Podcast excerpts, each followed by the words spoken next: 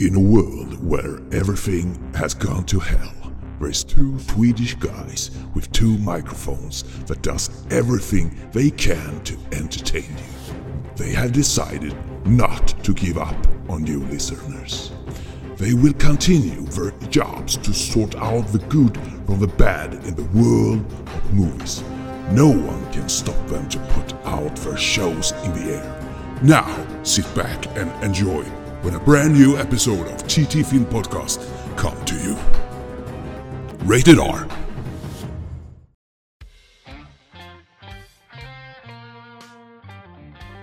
Då välkommen tillbaka till TT Film Podcast där vi har ytterligare ett eminent avsnitt som ska avhandla hela tre stycken filmer.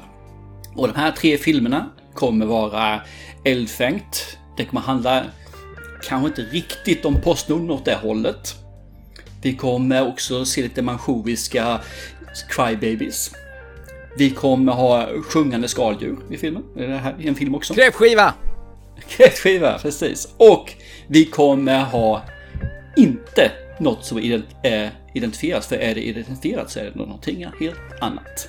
Det blir svensk film, det blir svensk film och det blir utrikesfilm. Och även min kära, kära, underbara, fantastiska kollega på andra sidan, Thomas Hellberg. Jag är också svensk. Ja, det är du. Ja, nästan ur Närking. Jag bara tänkte, det, det har ju gemensamt med vad vi ska prata om i podden. Svensk film, svensk film och eh, kräftor. Precis, ja, Hjalmar, Hjalmarkräftor, du har helt rätt. Ja, ganska gott va? Då måste jag fråga här, visst tycker du om kräftor? Nej. Det gör ju alla svenskar. Nej, nej, nej, nej, nej. Eh, Korv är min melodi, inte, inte kräftor. Kov. Kov heter det. Förlåt? Kov. Kov. Ja, alltså, ja, du tänker förkovra dig alltså i, i poddens underbara värld. Nej, förkova mig. Med bröd. Exakt, och gurka på det ska vi se. Ja. Första avsnittet för i år va? Ja, det är det. Kul, måste jag säga faktiskt. Jag har inte tänkt på att det är första avsnittet. Vi tog ju inte en ledighet, så det... det... Vi körde ju våran eh, deluxe långa eh, nyårskrönika som eh, som vanligt eh, brukar bli väldigt vällyssnade så även denna gång. Och det roliga är att vi skulle hålla ner tiden på den. Vi, vi skulle inte göra så mycket, inte så långt. Och så blev det två och en halv timme eller någonting i alla fall. Mm. Omöjligt att göra en kort ny, nyårskrönika. Gör ju inte det. Man kan ta det i omgång man vill njuta av oss under flera dagar. Det tycker jag ni ska göra om ni inte har lyssnat på våra nyårskrönika. Finns där poddar finns. Och Ja, förmodligen, ni lyssnar ju på det här så att, ja. Då hittar ni nog dit. Ja, om vi backar lite grann bandet innan vi gjorde våra nyårskrönika så hade vi ju en liten rimtävling inför julavsnittet då. Yes. Och vi hade ju en vinnare. Vi skulle ju ha tre vinster men du kände dig så jädra givmild i julas här. Samt att vi hade svårt att bestämma oss för tre vinnare. Det var ju fruktansvärt hög nivå på de flesta av de inlämnade dikterna eller rimmen som vi hade liksom. Det blev mer dikter kände jag ibland än rimmer men det, de var skyhögt bra. Jag läste det högt för familjen här och de damp in och eh, det var nästan lite, så här, julkänsla måste jag säga. Så det, mm, mumma, Ja. det här var skitkul att läsa. Fan vad kreativa lyssnare vi har. Så otroligt kreativa lyssnare. Jag skulle aldrig kunna få ihop det där. Jag fortsätter ju fortfarande försöka på- rimma någonting med Yippee motherfucker med Die Hard Bruce Willis. Men eh, jag kom ingen vart. Så att jag vann inte. Det gjorde du definitivt inte. Men det gjorde Mikael Härdig. Eh, han fick ett eh, jättefint filmpaket hoppas vi och att han uppskattade eh, filmerna som låg i dem. Hans julrim lyder så här. Hej, här kommer mitt julrim. Ah, jag har inte börjat än, vänta. Tomten stapplar genom blodröd snö. Hans krafter är slut. Snart ska han dö. Yxan sitter djupt i hans rygg.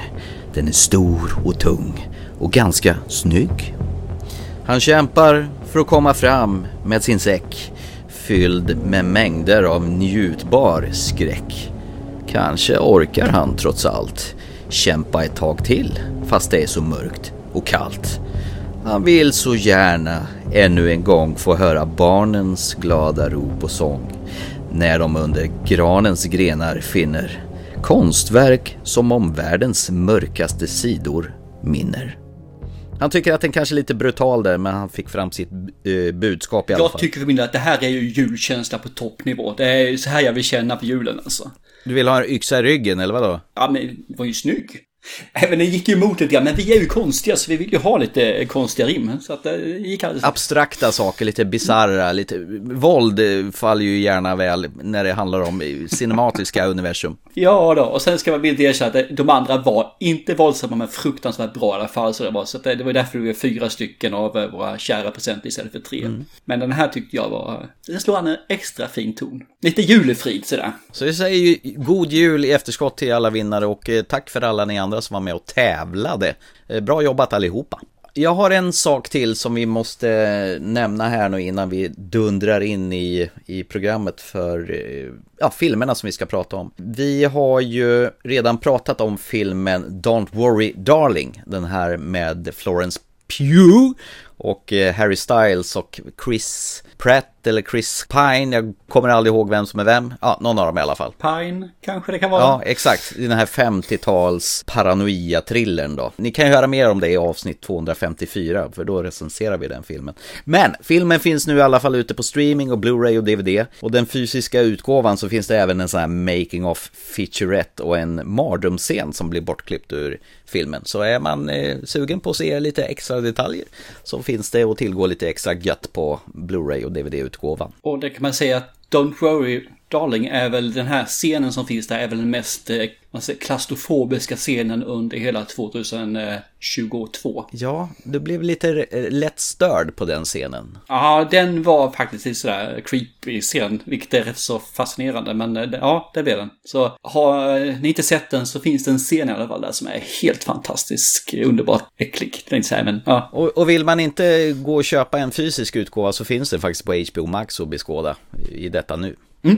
Riktigt bra film faktiskt, så sett. Så att, ja, det var det. Okay. Uh, uh, får jag bara nämna en liten sak till innan vi kastar in oss i det ordinarie programmet. Jag, jag, jag sitter här och bara blir alldeles så här mm, pirrig. Mm. Nu, nu, är det väldigt nära till The Last of Us kommer på HBO. Uh, 16 januari, då jävlar. Då är det ett och ett halvt timmes pilotavsnitt som äntrar scenen. Och eh, ja, det kommer bli mumseli-mumseli-baba. Men det kommer bli att de släpper en ett avsnitt i veckan? Jag skulle då, gissa det. HBO har ju en förmåga att göra det. Så att antingen så ser man det som man gjorde förr eller också så väntar man väl till hela rasket ut och bingwatchar hela rasket. Troligtvis måste jag se första avsnittet i alla fall. Jag kan ju inte hålla mig utan jag kommer ju se det så fort det är släppt. Så är det ju bara. Alltså jag ser lite grann om det är någonting som sonen och jag kanske kan titta på. Jo. Tjejerna är ju inte så intresserade av sånt här direkt sett. Sen har jag en rekommendation till dig. Jag hade faktiskt mm. Netflix eh, som eh, sängkamrat i ett par kvällar här. Så egentligen så borde man ju ha sett den här i ett svep. Men jag såg filmen The Pale Blue Eyes som eh, ligger på topplistorna nu på Netflix. Med Christian Bale i huvudrollen. Detective Landor, one of our cadets. Hanged himself last night. That's a matter for the coroner. I'm afraid that's not the end of it. His heart was carved from his chest. What type of fella could do this? It'd have to be a bad man. Need you to decipher this. Rumor has it they're instructions for immortality. Someone there? We're no closer to finding who's responsible for this than we were a month ago! We are closer. It's only a matter of time.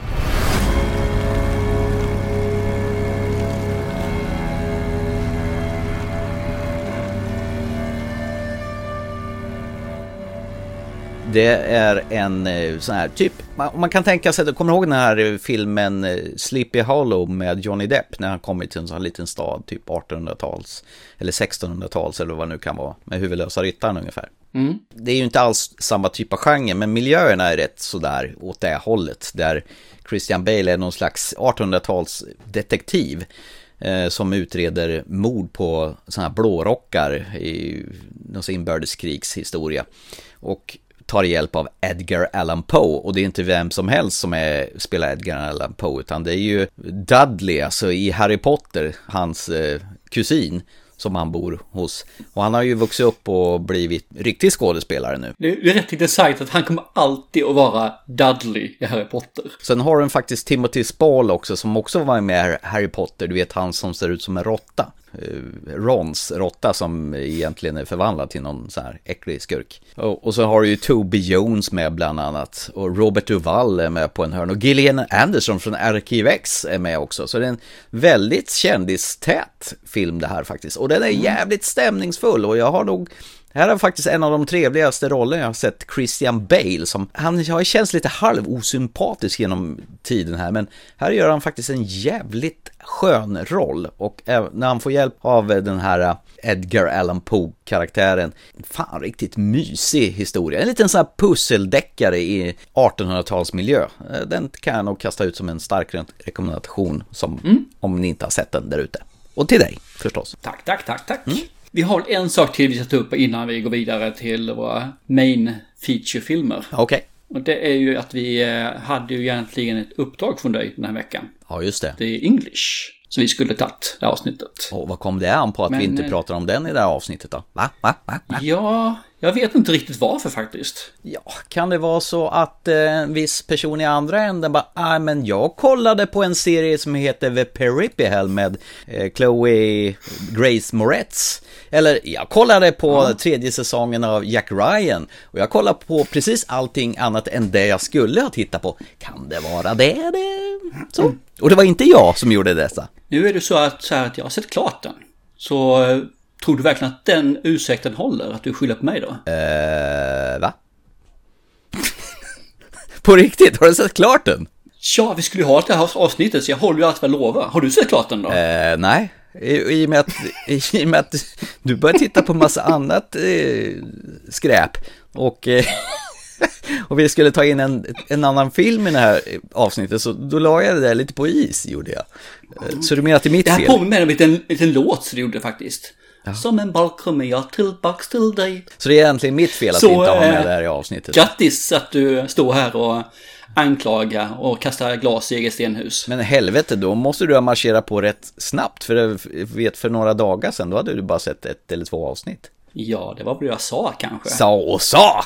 Det var ju... det var ju min... Tv-serie. Fan. Nu kan vi hoppa in på dagens första film när jag fick det här sagt. Okej. Okay. Visst är det skönt när man planerar sin hämnd kall på silverfat? Ja, den var extremt kall. Det var direkt ur frysskåpet här tror jag. Jag är rätt nöjd med mig själv måste jag säga. Ja, jag förstår det. Jag förstår det. Okej, okay, jag tar ett djupt andetag, tar en klunk av min eh, kopp kaffe här. Och så börjar vi med kvällens första film. Eh, den DVD, Blu-ray och streaming aktuella filmen. Svenska filmen Bränn alla mina brev. Man ska inte gräva i grejer som hänt. Det sa mamma alltid. Ett bråk mellan min mormor och morfar när jag var barn. Som sedan dess varit obegripligt för mig. Minnet växer. Mormor, titta vad jag hittade. Och blir enormt. De där tar jag. Vad är det för brev? Det känns som att han vet. Som att alla vet. Titta i kameran. När någonsin är otrogen mot mig, jag kan dö för dig. Så kommer jag först att skjuta honom. Och sen dig. Och sist mig själv.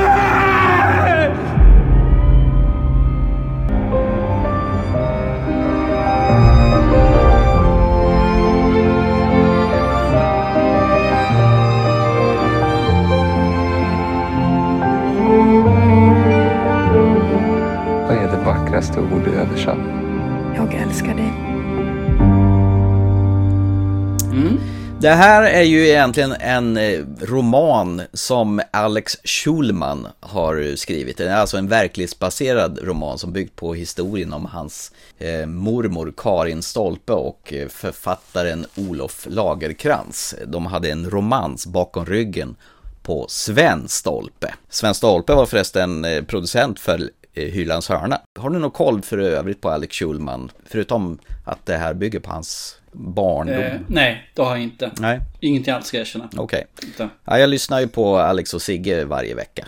Så, så man har ju hört honom prata om det här, hur när filmen skulle bli till och hur han var involverad och han ville vara mer involverad och de tyckte att tack, tack, nu har vi köpt rättigheterna för dig, nu kan du gå härifrån ungefär. Det var väl lite så det var. När filmen börjar då möter man ju alltså Alex, det är ju eh, han skådisen, vad han nu heter, han som låter som en isländare, som spelar honom. Eh, Hav, Vad fan är han nu heter? Havdrir. Ja, man har sett honom i lite, han spelar ju Björn Borg bland annat för inte så himla länge sedan. Men i alla fall, det handlar i alla fall om Alex när han grälar med sin fru Amanda Schulman som helt plötsligt är, vad är hon, norska eller dansk i den här filmen? Jag tror hon är danska tror jag. Ja, det är lite spännande för hon är ju lika svensk som Alex egentligen. Men i alla fall, och han märker att när de grälar så blir han riktigt jävla rosenrasande så han slår sönder ett, eh, en glasdörr och så känner att han har ett mörker inom sig som han inte kan få väck. Så går han hos en psykolog och så spårar han liksom problemen tillbaka till sin morfar Sven Stolpe då. Och så blir han nyfiken på var det kommer ifrån. Och så börjar han läsa en av hans böcker. Man får ju se när han, tillbaka i tiden när han är hos sina, hos mormor och morfar där när han är liten som grabb. Andra scener får du se när han håller på och söker information kring det här. Och sen huvudnumret, det är väl egentligen när man kommer tillbaka till 32 när man får se den här triangeldramat mellan Karin Stolpe och Sven Stolpe och Olof Lagerkrans. Och så åker de ju på någon sånt här, någon skrivarläger i Sigtuna tror jag minsann det var. Och där får de all mat bekostad medan de är där och, och skriver. Och där träffar de ju på den här Olof Lagerkrans. Som är förresten pappa då till David Lagercrantz, han som har fortsatt och skrivit Millennium-trilogin efter Stig Larsson. Och det får man även se i filmen då när Alex träffar eh, David Lagercrantz och eh, ber honom skaffa lite information om hans pappa då. Så att det är egentligen grundpremissen där att man får reda på den här triangeldramat mellan de här tre människorna då. Ja, och se vad som händer helt enkelt. Och den här lilla det smyger utan att Sven vet vad de håller på med egentligen. Och lära känna kanske personerna med också, vem de kanske är, var och skulle bli. Exakt. Så, vad är känslan för dig i den här uh, självbiografiska historien och uh, ro, där Alex har rotat om sin morfar och mormor? När filmen börjar lite som du säger att de bråkar och det är ju ett dumt gnabb bara liksom. Mm. Båda två, eller i alla fall han, söker ju bara ett sätt att blåsa eld på vågorna för ännu mer liksom. Att de ska verkligen komma luven på varandra. Mm, det känns så. Och sen så börjar han då gå en psykolog och han får upp där och helt plötsligt så tittar han bakåt. Det är, det är inte ditt fel utan det är långt tillbaka då liksom när han var barn. Att det här är som har präglat honom. Mm. Så kan det mycket väl vara att man, man bär ju med sig sina, vad heter det, värderingar, minnen och vad som hänt tidigare i livet. Och framförallt sådana här saker. Sen när filmen börjar, om man säger så, att man börjar titta tillbaka till den här filmen där eh, Sven Stolpe och Karin Stolpe och Olof Lagercrantz deras där. Mm. Så det första som slår mig är bara, Sven Stolpe är ju ett jävla mansgris till ett litet spädbarn. Han är ju liksom en sexåring i sitt sätt att hantera situationer och vara. Samtidigt så är han en mansjovist och liksom vill att kvinnan ska bara behaga. Mm. Så att jag, jag, är så jävla avvokt inställd till den karaktären i alla åldrar man får se honom. Både när det är Sten Ljunggren som gör den och Bill Skarsgård. Tänkte du på att Bill Skarsgård, han låter som en gubbe i en sån gammal pilsnerfilm när han pratar? Men det gör ju allihop. Ja. För det var väl så där de pratade för. Det lite mer, skulle vara lite mer snofsigt, lite finare, så pratar man lite mer teatraliskt. Jag kan tänka mig att de säkert gjorde det. Mm. För den enda som jag känner är lite mer verklighetstrogen i sitt sätt att agera är bitvis Karin Stolpen eller Astma Kamma August. Mm. I, I, bitvis. Och bitvis så känns hon också lite platt i sitt agerande. Och det är någonting jag får tillbaka lite grann hela, hela tiden i filmen. Att själva skådespeleriet är lite tafatt tror nog mer att det skulle låta som de pratade förr, att de anstränger sig så jävla hårt att det ska låta typ som 30-tal, från så här svartvita. Jo, men är det, inte det, är det inte det som det blir då? Man anstränger sig så mycket mm. för att det ska låta på ett sånt sätt så det blir onaturligt för man försöker så mycket. Och det, det är kanske det jag reagerar på, att det, det, blir inte naturligt. Nej, men jag tror nog det var så att de lät så där förr, när folk pratade. Ja, och, men då ifrågasätter jag att bara för att de lät så då måste filmen vara på det viset när de själva inte kan hantera det. Ja. Det är ungefär som att be en ryss pratar brittiska. Bara för att. Det kommer ändå höras igenom. Det blir lite knas tycker jag, men inte så. Jag tycker själva storyn är trevlig. Det finns den här triangeldamen du snackar om där. Men jag har svårt att se förbi all den här jävla manchoviska sakerna från Sven Stolpe och hur de andra bara accepterade i alla årtionden till på köpet. Ja, han var ju ett jävla svin rakt upp och ner. Och Sten Ljunggren gör ju för jävla bra roll som den åldrande gubben. Efterrätt! Ja, men det, han gör ju alltid sådana fina roller. Eller han, han är ju skitbra som surgubbe. Ja. Det har han alltid varit och kommer alltid förbi tror jag. ja, han är, han är typecastad som surgubbe. Ja, tyvärr tänkte jag säga, men så är det. Känner du igen Gustav Lind som den unga Olof Lagercrantz från eh, den här filmen som du tyckte var rätt bra? Eh, vad heter det? Drottningen eller Hjärtedam? Jättedamer. Mm. Ja, jag, jag känner inte igen det, men du sa ju det innan, så därför visste jag om det. Mm. Det- var ju han som hade den här fina eh, sexscenen med eh, Trine, Dyr, Dy, vad heter hon? Trine Dyringer, den här danska skådiskan. Hon som var styvmorsa till honom. Den är ju ruggigt bra den filmen. Det är ju, jösses vilken fin film det är.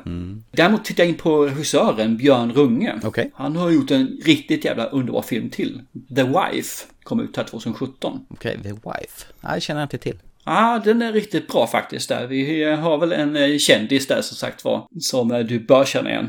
Den, den handlar i alla fall om, Glenn Close är det jag, jag sitter på, förlåt. Det handlar ju, där i alla fall handlar om en fru som egentligen är den som är geniet att skriva böcker. Men eftersom en, en kvinna kan skriva böcker på den tiden så skriver hon och han, hennes man tar äran. Tills hon då känner att nu får det nog vara nog, typ. Ja. Den- Ja, den är riktigt stark den också. Men, och den här, den har en bra känsla den här tycker jag. Men den når inte riktigt, riktigt upp till en toppnotering för mig. Alltså, den, den blir en OK-film. Mm. Brännande mina brev. Och det är mer att det är just det här stolpiga sättet att prata som jag inte riktigt tror på. För att det inte riktigt ligger rätt i munnen hos dem. Det är inte naturligt. Det är det som eh, downar ner den ordentligt, tyvärr. Jag fastnar nog i illusionen där. Jag kommer att tänka på att Asta August var jäkla vad hon är lik sin mamma, Pernilla August. Mm, Det- ja, absolut. Det, det syns ju vart de kommer ifrån helt enkelt. Oh ja, de är väldigt lika, håller jag med om. Ja. Det- fanns en scen i den här som jag tyckte var så jävla obehaglig. Det är ju när Bill Skarsgårds eh, Sven Stolpe ska ha en sån här högläsning för en bit, eh, en bit ur sin eh, nya bok. Alltså det, Exakt. Nej, det var ju vidrigt och så får hans... Han är ju psykopat, det är ju det som är det värsta. Ja. Han är ju ett riktigt jävla praktäckel. Och någon som är också riktigt bra, det är Marika Lindström som spelar ju eh, Karin Stolpe som gammal. Som verkligen, ja, i och med att hon, de två spelar som gamla så förstår man ju att hon lever kvar med den här jävla idioten, vilket jag inte fattar hur man kan göra. Men hon har ju liksom försakat hela sitt liv för hans skull. Men han är jävligt manipulativ genom hela, hela livet känns det Ja, som. men det, det är lite grann det som jag nämnde, att manipulativ eller bara crybaby. Det beror nog på hur man ser på det. Eh, Jag hade jättesvårt för den karaktären, alltså. Jag hade jättesvårt både när han är som Bill Skarsgård Mm. ung och lika svårt när han är Sten Ljungberg, är Ja. är karaktären. Då. Men, men jag gillar verkligen Bill, Bill Skarsgård, för jag har sett honom i så många olika sammanhang. Han, kan, han har en jävligt bred palett den där karln. Allt från Pennywise den här förra som vi såg, den här, äh, vad heter den? Eh, Barbarian, den här fina skräckfilmen för inte så himla länge sedan. Ja, precis. Så att han kan ju göra väldigt mycket. Men det, det är väl sådär med alla de här Skarsgård-klanen, de, är, de har det där i, i blodet. Då kan jag ju rapportera att han kommer komma i en film i år också. Jaha. Som eh, du säkerligen kommer se fram emot otroligt mycket. Okej, vad är det då? Det är John Wick Chapter 4. Nej, det, kommer jag inte alls se fram emot. Eh, jag kommer se den där filmen under pistolhot om det ska nog vara så. Det kan gå ordna, lugnt. Ja, okej. Det Gunnarsson förresten är ju han som jag försökte få fram eh, namn på förut, som spelar Alex Schulman som när han är nutid så att säga och eh, snokar Ja, okej. rätt på. Han har ju varit med i diverse svenska filmer. Nej men jag tyckte det var en fin tillbakakast till 1930-talet och de hade ju kostym, det är en jävligt snygg film. De har ju sett till så att det känns som man är i 1930-talet. Ja men det håller jag med. Både kostymer och bilar och miljö och sånt blir riktigt, riktigt nice. Även om de har gjort det ibland, jag ska inte säga att är gjort det enkelt för sig, men de har gjort det på ett sätt att det inte ger bort att det är 2000. Och det tycker jag, är- man behöver inte göra en stor stel för att det ska kännas att man är i rätt årtal alltså. Så det har de lyckats riktigt, riktigt bra med. Funkar bra som ett tidsdokument. Eh, lyssnar man på Alex och Sigge så måste man ju nu definitivt se den här filmen. In, just för den anledningen och se en annan skådespel spela Alex Schulman. Det är ju kul bara det. Nej, jag tyckte den var bra. Jag tyckte den var trevlig, eh, mysig eh, och samtidigt jävligt obehaglig. Jag kan lätt rekommendera folk att se den här. Absolut. Nej, men eh, säg inte emot dig jättemycket. Att inte jag tyckte den var jättebra betyder inte att det är en dålig film. Nej. Utan det var lite grann som, kanske som du sa. Eh, jag hamnade inte i illusioner utan jag var lite grann sidan om och kanske retade mig lite för mycket på en eh, detalj som gjorde att den downade för mycket. Men så är det ibland. Jag har skrivit boken Bränn alla mina brev. Det är ett triangeldrama kan man väl säga mellan min eh, morfar Sven Stolpe och min mormor Karin Stolpe och författaren Olof Lagerkrans. Där det visar sig eh, att eh, sommaren 1932 hade Karin Stolpe, min mormor, en hemlig affär med Olof Lagerkrans bakom min morfar Sven Stolpes rygg. I den meningen är det här en kärleksroman. Men det är också en brutal historia för att um, min morfar Sven Stolpe, som ju i grund och botten är psykiskt sjuk, kommer på dem. Och när han gör det blir han eh, väldigt brutal. Han säger då att hans liv slocknar. Före den här händelsen så kunde han se människan som god och efter den här händelsen så eh, förstår han nu att människan är ett rovdjur. Men han vägrar berätta vad det är som har hänt. Utom då en ledtråd i en av sina memoarer när han då skriver helt kort. Sommaren 32 utsattes jag för ett sexuellt eh, attentat. Den som ju förstörde så mycket på 30-talet eller för min mormors liv. Eller, eh, den som förstörde min mammas liv och liksom, hennes barns liv. Och, den får inte gå vidare. Det är det som är projektet. Det måste ta slut här känner jag. Stoppa giftet så att säga.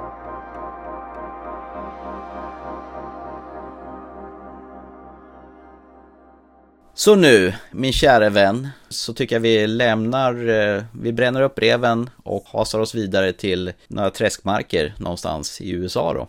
Där kräftorna sjunger. I have, like you, heard the tall tales told about the marsh girl. an abandoned child. I had a family once. They called me Kaya. A little girl surviving in the marsh on her own, reviled and shunned. Hello, Miss Kaya. I hear y'all buy muscles. Sometimes I feel so invisible. I wonder if I'm here at all. You are. I think you're gorgeous. I want to get to know you better.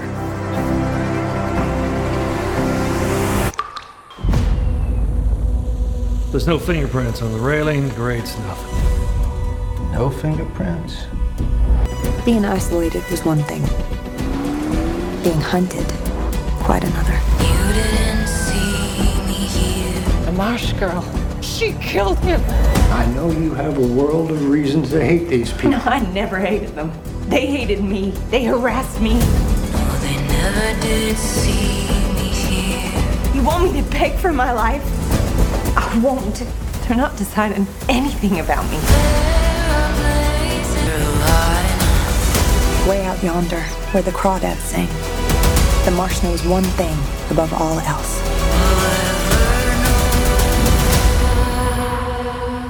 Every creature does what it must to survive.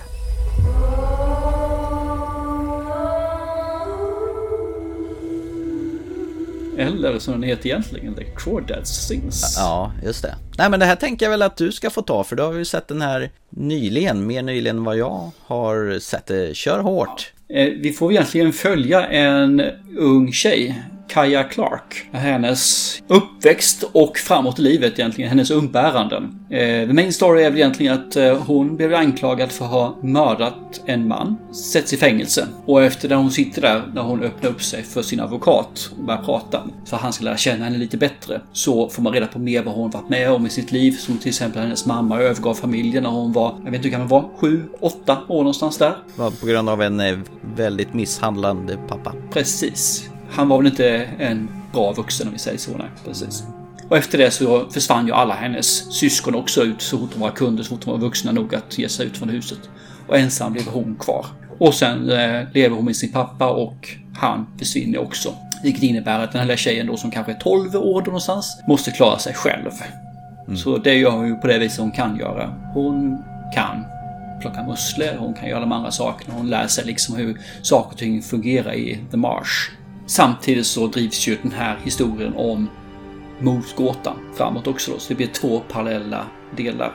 Och hennes då liv framåt och kärlekshistoria med eh, X antal pojkar. That's it tycker jag egentligen. Ja. Det man kan säga det, den bygger på en bok från början det här i alla fall. Ja. Och vad jag har hört så är det många som eh, verkligen lovordar boken. Alltså säger att blir bara filmen hälften så bra så kommer det vara en grymt bra film. Mm. Bland annat min sambo. Så hon var ju helt eld och lågor. Jag, Mm. jag sa, jag har sett den här. VA? Skrek hon rakt ut. Utan mig! Ja, du brukar ju aldrig vilja se på film så jag tittar på den här då.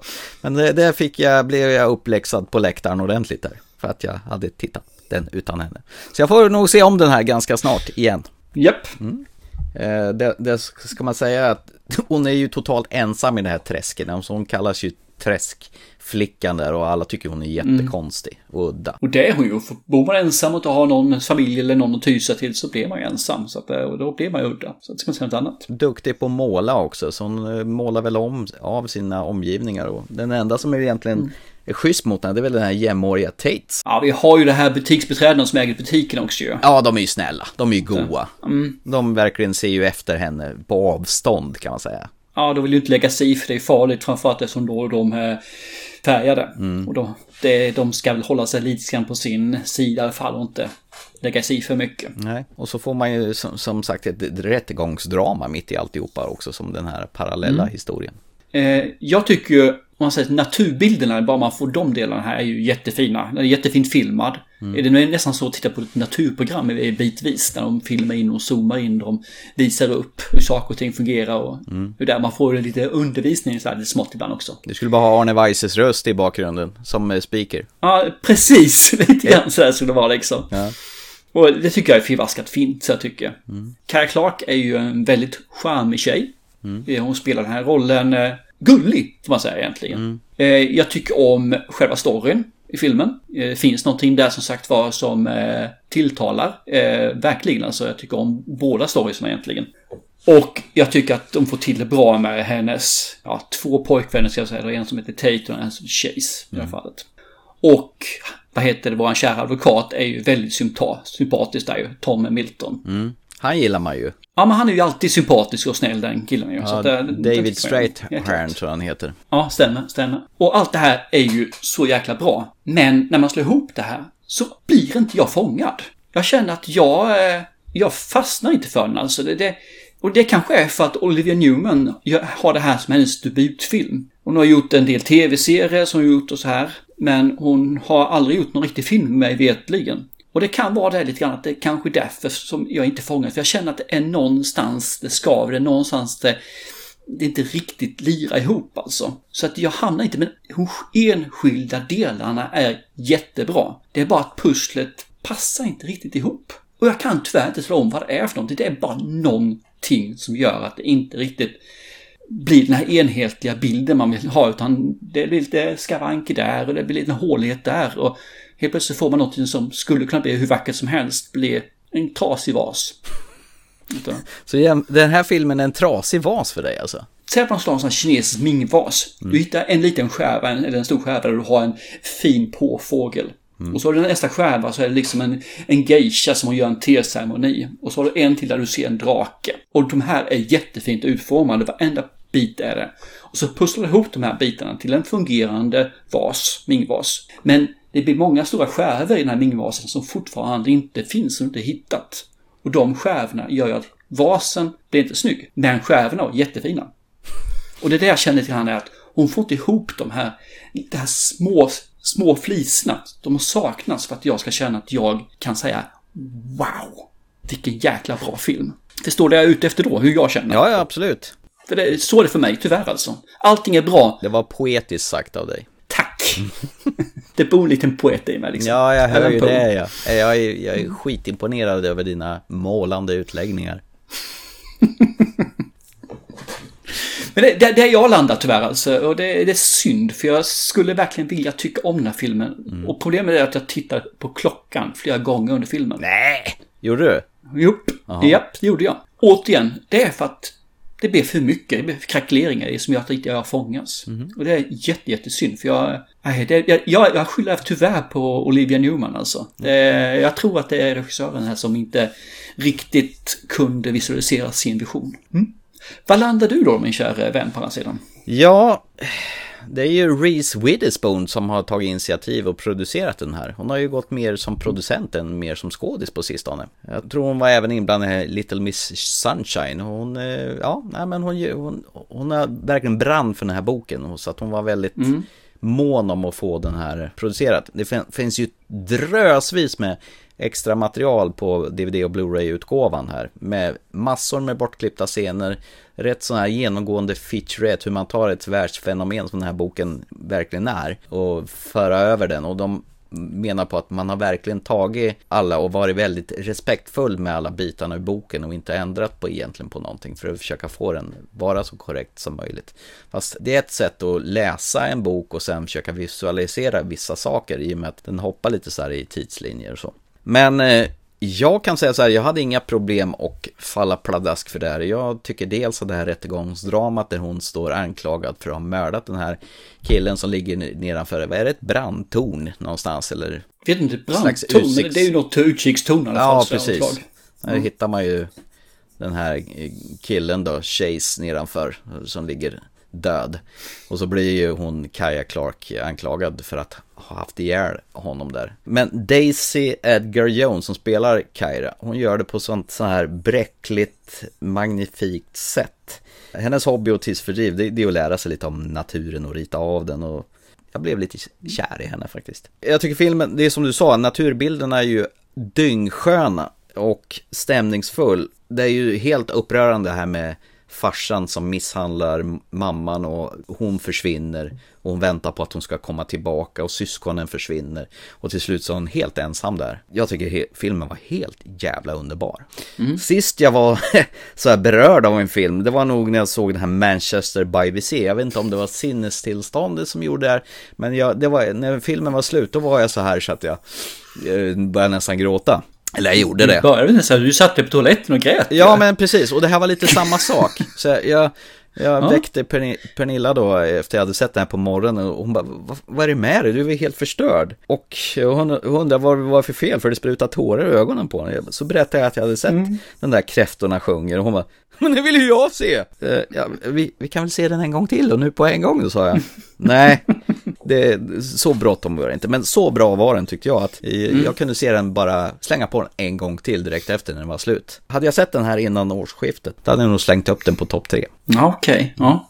Jag är bara avundsjuk att du har hittat sådana filmer när man blir så berörd. För det är ju eh, lite grann det man är ute efter när man ser på film. Att man vill ju bli, ja det ska gå in liksom i magen och eh, man ska verkligen bara, det kan vara skratt, det kan vara spänning, det kan vara en känsla vad den är för något, action, komedi. Eller som i det här fallet drama då liksom. Ja. Vad den är. Så vill man ha den känslan när man går därifrån så ska det vara liksom. Nej, det här ställde till mig ordentligt så att när filmen var slut, jag var helt knäckt alltså. Jag var helt golvad av den här filmen. Och alla de här historierna som, den- var både fin, den var tragisk, den var orättvis och den var, ja, jag, jag tycker att hon hade fått ihop alla komponenterna faktiskt, vilket som du inte tyckte, men eh, jag tycker hon har lyckats här. Mer än väl. Så att eh, det var en riktigt smaskig film som jag gärna ser om. Kul för dig. Ja, kul för mig. Även, Tråkigt även för fast dig. du har fel. Va?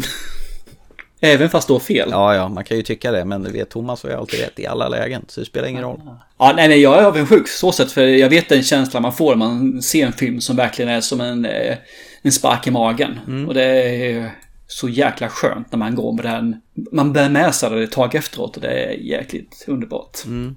Och jag tyckte de hade så fin vänskap, eh, hon och den här killen då, allt från hon växer upp till de blir äldre. Eh, ja, jävlar i havet. Det slog mig just. Jag kände ju igen henne ganska väl, den här tjejen. Vem? Eh, Daisy Edgar Jones. Daisy? Ja. Som spelar eh, Kyra. Och det är ju inte så jävla konstigt, för hon var ju med i den här filmen Fresh, som jag rekommenderar till, till dig och alla andra. Med, med han eh, Mm. Sebastian Stan. Eh, som börjar som en romantisk komedi och halvtimme in i filmen så vänder det om och blir en riktig jävla slafsig skräckfilm istället. Mm, Det, det är ju hon som har den kvinnliga huvudrollen. Ja, inte så konstigt att jag kände igen henne för jag tyckte hon var jättetrevlig i den också. Följer gärna vidare fröken Daisy Edgar Jones i hennes framtida roller. Jag tror det är en upcoming stjärna att räkna med det här. Ja, så att det är en tvetydig rekommendation från eh, poddens sida. Den ena tycker att ja, fin att se på, men den andra säger fan det här var bra. Det här var riktigt bäst.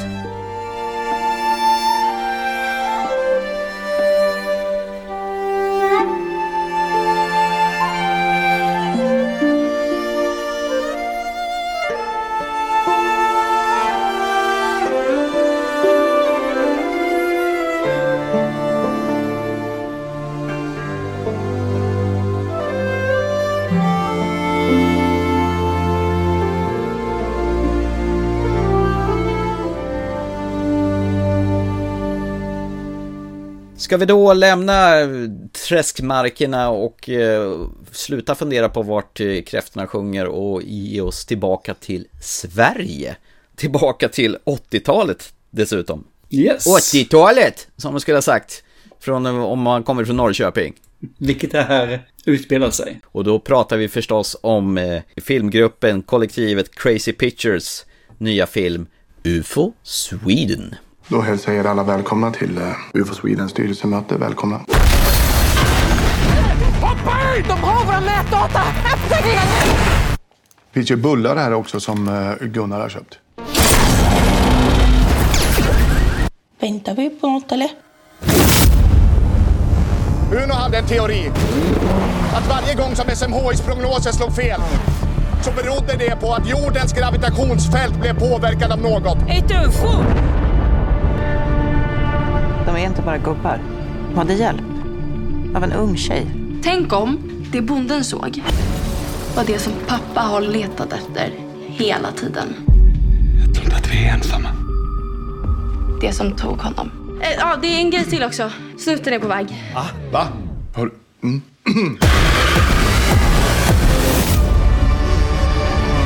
Känner mig inte normal. Menar att det skulle vara onormalt att tro att ens pappa blivit bortförd av utomjordingar? Påstår något så dumt.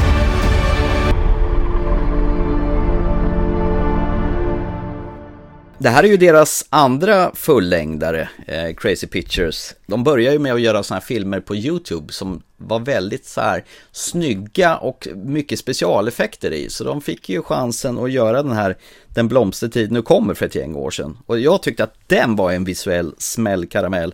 Du vet, där Sverige attackeras som en främmande makt och effekterna, jag tyckte de höll Hollywoodklass. Eller vad säger du? Ja, men det håller jag med om. Effekten där var riktigt, riktigt bra. Mm. Det var den. Och det känns ju att bara man är lite kreativa så kan man göra jävligt snygga grejer med små medel. Så att förväntningarna med UFO Sweden, de var, de var ju riktigt skyhöga. Jag hade inte läst på någonting, jag vet ju, man fattar ju av posten att det handlar om utomjordingar och sådär, eller att man spanar efter UFOs. Men det handlar i alla fall om tonårstjejen Denise eh, som spelas av Ines Dahl Torhaug. Eh, hon är fosterhemsplacerad efter att hennes maniska UFO-farsa Uno, han har försvunnit i någon snöstorm uppe i fjällen. Eh, han, den mannen, han leder ju och andades och sket ur sig sina här konspirationsteorier om UFOs existens. Och han tog ju gärna med sig sina, sin dotter då under sina fältundersökningar, drilla henne och lärde henne allt han kunde om detta. Så att åtta år efter att pappan har försvunnit, då börjar Denise fundera på att tro att pappan kanske inte är död för att det börjar dyka upp så här mystiska väderfenomen och då går hon tillbaka till pappas anteckningar. Men när hon försöker dryfta där att pappan kanske lever så är det ingen som tror på henne och då tar hon kontakt med Norrköpings lokala UFO-spaningsgrupp som heter UFO Sweden. Men de, de består ju bokstavligt talat var ett gäng ufon som eh, även de är skeptiska till Denise eh, upplägg om att pappan kanske lever.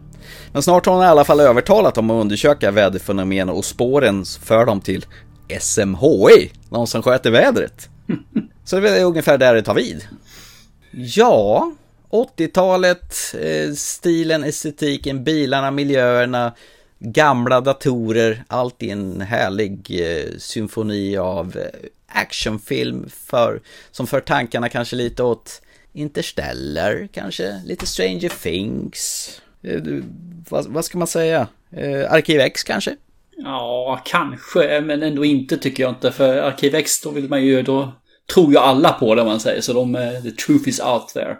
Här är det ju ufo-killar och tjejer som egentligen går tillväga på ett ganska vetenskapligt sätt med att ta reda på ett oidentifierat flygande föremål. Mm. Titta, är det en luftballong, är det en väderballong, är det flygplan, har de något annat? Och sen så klipper man av alltihopa, sen intervjuar man folk om vad de har sett för någonting. Sätter ihop det och därifrån dra en vetenskaplig slutsats. Mm. De vill ju, jag tror de vill visa upp att ufo-jaget är inte gå runt på en kikare och hitta en, se ett flygande tefat, utan det är ju att ta rätt på sightings som har gjort och sen så analytiskt utreda. Är det ett oidentifierat flygplan, flyg, oidentifierat flygfält, vad säger man? Flygfä? Unidentified object är det ju. Ja. Som man säger sen, tar man sen reda på vad det är för någonting, och då är det ett IFO helt plötsligt. Då är det ju identifierat. Så det handlar ju mer om det, att sortera ut och är det sen att de inte kan förklara den, mm. då har man hittat ett UFO. Och sen vet man ju inte vad det UFO är för någonting. Det behöver inte vara en rymdvarelse som sitter där i sitt flygande tefat. Mm. Det kan ju bara vara vad som helst fast vi vet inte vad det är. Och det är väl det lite grann tror man vill lyfta fram i, i filmen. Att bara för att UFO betyder inte att aliens finns. Men eh, jag tycker att den liknar väldigt mycket i, i upplägget den blomstertiden kommer. Så de har hittat sin nisch hur de vill berätta i en film. Mm. Sen att storyn är totalt annorlunda än vad det var i den filmen. Så jag känner ändå igen sätten som de för fram storyn på. Mm. I deras berättande.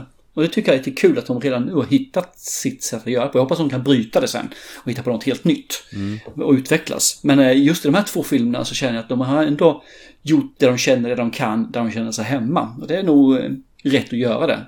Skulle de sen kunna få lite mer budget och kanske få sponsorer och någon som går in med lite kulor, då kan man ju prova på någonting som kanske ligger lite utanför. Mm. Men just nu tror jag det är rätt bra att de håller på det viset. Ja.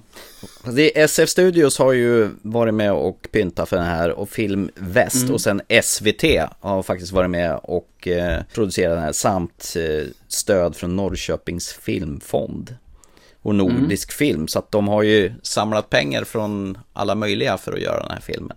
Men är inte det, mycket av det där är väl eh, så här man kan söka som eh, mm.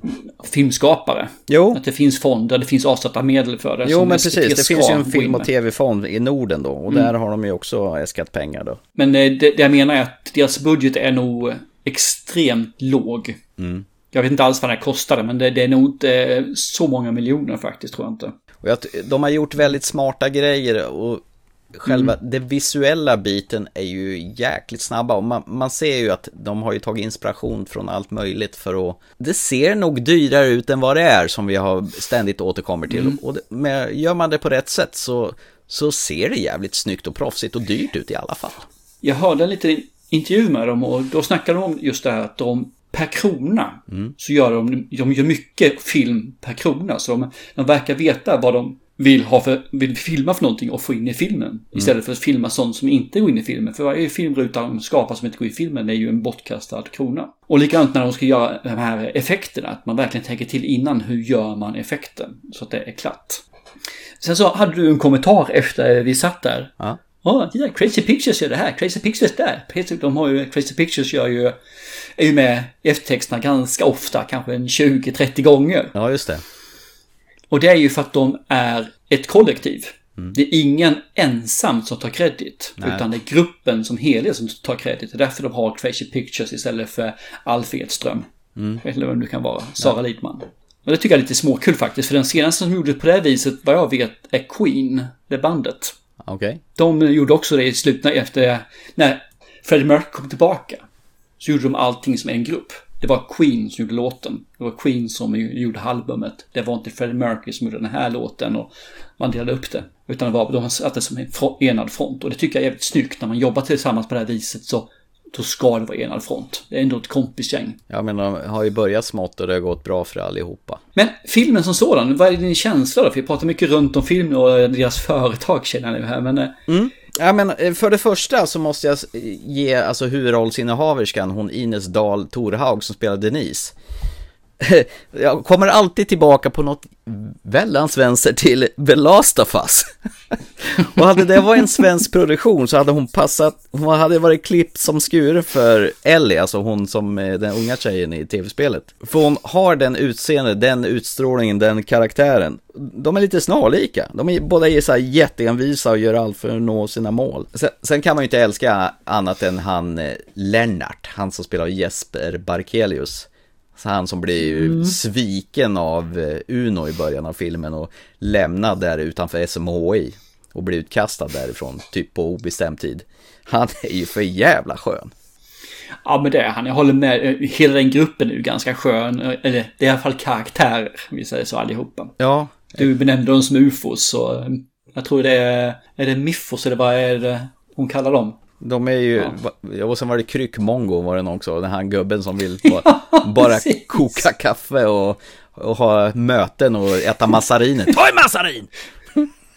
Det är så kul. Ditt jä- jävla kryckmongo. det värsta hon kunde hitta på. Hon, jag tycker också hon är en, en riktigt, ja en frisk fläkt får man ju säga. Hon är ju, spelar ju både som den här badass tjejen samtidigt som faktiskt är en bräcklig person Mm. och den här jävligt irriterande fruktansvärda tonåringen som hon också är. Ja. Lite bortskämd i, i vissa hörn. Ja, det är det jag menar, hon är en jävligt lik karaktär i The Last of Us faktiskt. Jaha, okej, Ja, okej. Men det kommer vi väl snart få se. När den nu landar här Mhm. om en vecka. De, dessutom var det ju fantastiskt att få se Eva Melander i hennes verkliga ansikte och inte som ett så här äh, troll i filmen Gräns där hon är sån här tullgubbe och sniffar rätt på kokain. Ja, det var hon alltså. Okej, ja, det kände jag inte igen. Hon som gör den här äh, vid sidan av äh, grejen på SMHI om man säger så. Ja. Hon är för jävla bra. Den gräns var ju riktigt jäkla lysande. Jag tyckte ju verkligen om den alltså. Mm. Och sen tycker jag de Ja. andra i UFO Swedens gäng är ju de här riktiga nördarna. Hon Töna som röker hela jävla tiden.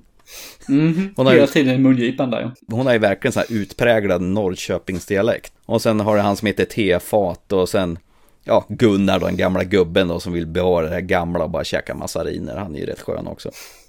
Nej, men de lyckas bra där, det gör de alltså. Eh, Det jag kommer ihåg från Blomstertid var att jag, jag kände att det, det fanns vissa skavanker i sättet de fick ihop filmen på. Det låter som jag säger samma sak som jag säger Crawdad Sings här, men det är någonting som är lite off i deras berättande. Och den finns med här också. Som gör att det blir lite off. Ja. Och så känner jag att de vill lite för mycket. Så att det, när det väl... Nej, jag säger inte mer än så. Ni, ni får se filmen och känna efter själva vad jag bara, bara kan syfta på. Men det är lite... De siktar lite för högt. Och istället för att sänka nivån så tunnar man ut det istället. Och det är inte synd sådär, för man hade kunnat göra vissa saker, känner jag. Tagit bort någonting och lagt lite mer djup på andra ställen så hade filmen blivit ännu bättre. För den är, jag tycker fortfarande den här filmen är bra. Det var underhållande film att se på bio faktiskt. Och Det var rätt kul att se den mitt i veckan och det var lite mer än halvfullt i, salongen, vilket var överraskande. Det var en sak som jag störde mig lite grann på och det tro, hade jag nästan god lust att bara vråla till dig när vi satt i salongen där. Jag är ju lite sucker för det här med mu- musik och när jag märker att musiken i vissa passager i filmen helt ogenerat så nallar man på temat till Stranger Things, alltså där intromusiken. Eller ja, själva temat. Så, så jag vill ju verkligen säga här är Stranger Things. Så, men jag har ju läst att de har ju tagit en del av inspirationerna från tv-serien då. Bland annat det här. Mm. Och eh, lite Interstellar om man tänker lite grann hur eh, handlingen studsar. Mm. Nej, det håller inte du med Ja. om, det hör jag det. Mm, mm, nej, okej. Men... Nej, jag vet vad du syftar på så här, men eh, ja... Mm. Nej, jag, nej, jag kan inte säga mer än så. Jag kan inte, för jag är bort för mycket. Nej, jag, jag förstår hur du tänker, så jag, jag, jag är bara inte med på... eh, Helt med på båten. Nej. Sen är det ju trevligt att se Oscar Töringe. Jag har ju sett två säsonger av Tunna blå linjen där han spelar eh, polisen Magnus. eh, Med bräkande skånska. Så jag trodde i princip att han var skåning. Men här är han ju allt annat än skåning när han spelar pappan Uno då. Som eh, tar med sig dottern på eskapader och sen försvinner. Alltid trevligt att se honom också faktiskt. Eh, jag kan säga så här att när vi gick ut från eh, biobesöket så var jag glad. Det, det var en skön känsla jag hade i magen. Det kändes som en så här riktigt Mm. härlig åktur. fan, fortsätter de med det här spåret så jag, jag vill se mer av Crazy Pictures. Jag tror de växer som eh, kollektiv filmgrupp, eh, vad man ska säga. Jag gillar det de gör och de får gärna tuffa på och göra mer utmanande filmer. Jag gissar på ju mer bättre filmerna går, desto säkert större budget har de väl att leka med kanske. Säkerligen, det tror jag också. Mm. Och jag hoppas de får en rejäl budget till nästa film, men som sagt var så de kan göra det som de vill och deras vision. Mm. Så att, och det håller ända i mål. Ja. För det, det förtjänar de att göra ett test. Sen ska de inte ha för mycket pengar, för jag tror att om de får för mycket pengar så kommer deras kreativitet att dö och helt plötsligt gör de det enkla istället för att göra det Ja, som återkommer till oftast med hjärtat. Ja men precis, det har vi ju sett så många gånger. Jag tror det var mm. någon, något år vi jämförde med att en sån här gigantisk blockbuster, de har bara pumpat in pengar mot en sån här liten, ide, ide, jag kan inte prata, iden, independent, independent film ska jag försöka säga kan vara fan så mycket bättre för de har ju löst det med andra enklare medel och mycket mer hjärta och berättar en vettig historia istället för bara pumpa in massa pengar på specialeffekter. Ja, och det är ju det här när kreativiteten måste gå igång, mm. när man måste utmana sig själv och hitta lösningar. Det är då det blir som bäst. Jag, jag, jag har kanske sagt det tidigare, men jag återkommer till igen. Vi har den ikoniska scenen i Hajen. När den här tjejen blir neddragen. Mm. Så skulle egentligen hajen dyka upp där. Men hajen var sönder. Bruce. Och istället fick de skicka ner en dykare som högg tag i hennes fötter och drog ner under vattenytan. Mm. Och nu är ju det här en ikonisk scen och den hade inte blivit ikonisk om den sketen jäkla gummihaj hade dykt upp där bredvid henne istället. Nej. Utan hajen ska komma så sent som möjligt i filmen. De gör helt rätt där, det blev helt rätt. Och samma sak här. Du behöver inte mer pengar. Du behöver bara kreativitet och tillräckligt mycket pengar för att låta kreativiteten kunna scensättas och visualiseras. Fan vad djup jag är nu idag känner jag. Jag, jag fattar inte, du, du är ju helt bisarrt djup. Jag, jag vill bara dra upp ett exempel till. Det fanns ju en kille som heter Colin Trevorrow som en gång i tiden gjorde filmen Safety Not Guaranteed. jag tänkte på den också. ja, men det, det är ju en riktigt sån här kärleksfull film. Och det sista han gjorde, det var ju de här, han sket ut sig, den sista omgången av eh, Jurassic World Dominion. Vilken ser man helst? Safety Not Guaranteed eller den här sketna Jurassic. World Dominion? Jag ser ju hellre om eh, Safety Not Guaranteed tre gånger än att se den sista Jurassic World-filmen igen. Och det är ju en liten lågbudget independent-rulle som man gjorde med mm. kärlek och värme. Och faktum är att den har nästan 7,0 på IMDB medan Jurassic World Dominion har 5,6. Det säger ju något och annat. Och då tycker jag att den här 5,6 skulle lätt kunna vara 5,0 istället. Så meddelandet har väl gått fram att man behöver inte ha massa stålar för att göra en blockbuster-rulle för att göra en riktigt bra film. Du måste ha en, en vision, du måste ha liksom eh, ett engagemang och det, det, kommer inte med pengarna utan det kommer just från ditt eget hjärta. Men jag tänkte på den här eh, Den blomstertid nu kommer. Då hade vi ju han vad heter det, huvudrollsinnehavaren. Han var ju förresten med i julkalendern här nu i den här uh, Kronprinsen som försvann. Det var förresten en väldigt bra julkalender. Och du fick ju, han var ju inte med speciellt mycket i den här nya filmen. Men en liten uh, snutt fick han ju han vara med i. Nu kommer jag inte riktigt ihåg vad han heter. Kristoffer Nordenroth. Ja, men så heter han ja, precis. Ja. Men... Han är ju med en man som heter Ove också, han är unga Ove där. Just det. Och det, det fick ju mig att tänka lite på, vad heter det, tredje filmen, eller slutet på Evil Dead 2 eller början på eh, Army of Darkness. Ja, eller Ash mm. vs. Evil Dead. Bara en liten sån där parentes. Jag tror nog de har tagit lite inspiration därifrån också. Mm. Mm. Det var bara det. Nice. Jag, jag svävade iväg här lite grann. Eh, ni märker att vi pratar inte så mycket om filmen. Och det är för att vi vill inte prata så mycket om filmen heller. Utan det är mer känslan vi fick på det. Och då, och då har vi glivit runt som katten runt eh, dålig gröt. Den här filmen är helt klart värd att se. Den tycker det kan vara en biofilm faktiskt. Nu vet jag inte om den ska gå på bio längre, den kanske har försvunnit. Men den är helt klart värd att se på bio tycker jag. Men går lika bra att se hemma för det, det, den fungerar i båda medierna tycker jag. Mm. Och med tanke på att vi har en svensk filmmakare som gör så här mycket med så få, så lite medel. Så tycker jag definitivt vi ska supporta dem och se där på de möjligheter som finns. Den kommer säkerligen på SVT Play här om bara fyra månader. Mm. Så ta chansen att se den där med ett annat. Det, det, är en bra story, den har sina brister, jag ska inte säga något annat. Men jag tror inte att bristerna beror på att, ja, kanske lite, lite oerfarenhet, givetvis finns det där. Men det handlar mycket tror om budget så gör det här fallet alltså.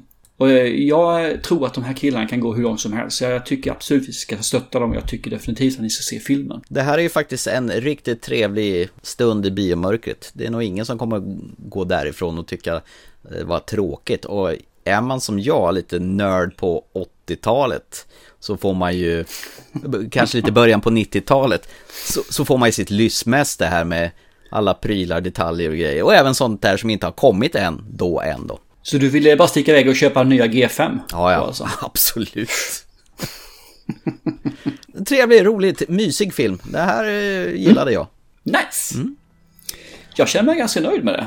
Hur eh, mår du? Ja, men jag känner mig också jättebra.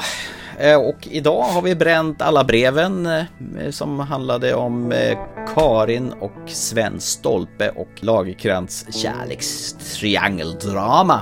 Där tyckte vi väl att den var okej i alla fall, vad jag uppfattade det som. Du jag tyckte nog den var bättre än vad jag tyckte, men eh, ja, ish okej ja. Och sen har vi ju förstås tittat på Där kräftorna sjunger eller The Crow That Sings som jag tyckte var en riktig smällkaramell som skickade iväg mig på en känslobana av större mått så jag var tvungen att gå in på toa och gråta lite grann igen. Jag förstår inte varför du gick på toaletten och gråta. För. Ja, jag vet. Jag ville ju inte, jag ville inte, i och för sig var det ju ingen som var vaken då, men jag gjorde det i alla fall. Mm. Ja, ja, ja. Och du var lite mer sval i ditt omdöme där och sen till slut så har vi pratat om UFO Sweden som vi båda verkar gilla jättemycket. Ja, den är okej. Det är- Den är värd att se. Den har lite för mycket brister för att det ska bli en jättebra film. Men det är ändå så nära en independent-film man kan komma tycker jag. Så att, eh, Och eh, till nästa program så måste jag ta mig i kragen och se hela serien eh, The English. Vi sa ju att vi skulle se två avsnitt minst, men du verkar ju ha svalt det där med hull och håg. Så att jag har väl lite att ta ikapp här nu med andra ord då. det är bara att köra hårt. Ja, och dessutom ska vi båda få kanske en sockerchock inför nästa program. Jag säger ingenting mer än så. Exakt. Ja. Eh, ja, det var väl det. Ja, vi gör väl det vi alltid gör. Ja, vi eh, säger väl så här att vi avslutar podden. Och eh, ni får det fantastiskt ute och se massor av film. Eller kanske en serie eller två, vem vet? Ja. Bara du ser någonting som är, eh, stimulerar er läckgom. Exakt, och ni vet att sanningen finns där ute. Chip chip. Hej då! Carolina creeks running through my veins. Lost I was born, lonesome I came, lonesome I'll always stay. Carolina knows why for years I roam. Free as these birds, light as whispers. Carolina see me here. Oh, Carolina knows why for years they've said that I was guilty as sin and sleeping a liar's bed. But the sleep comes fast, and I mean no. It's between me, sand, and the sea. Care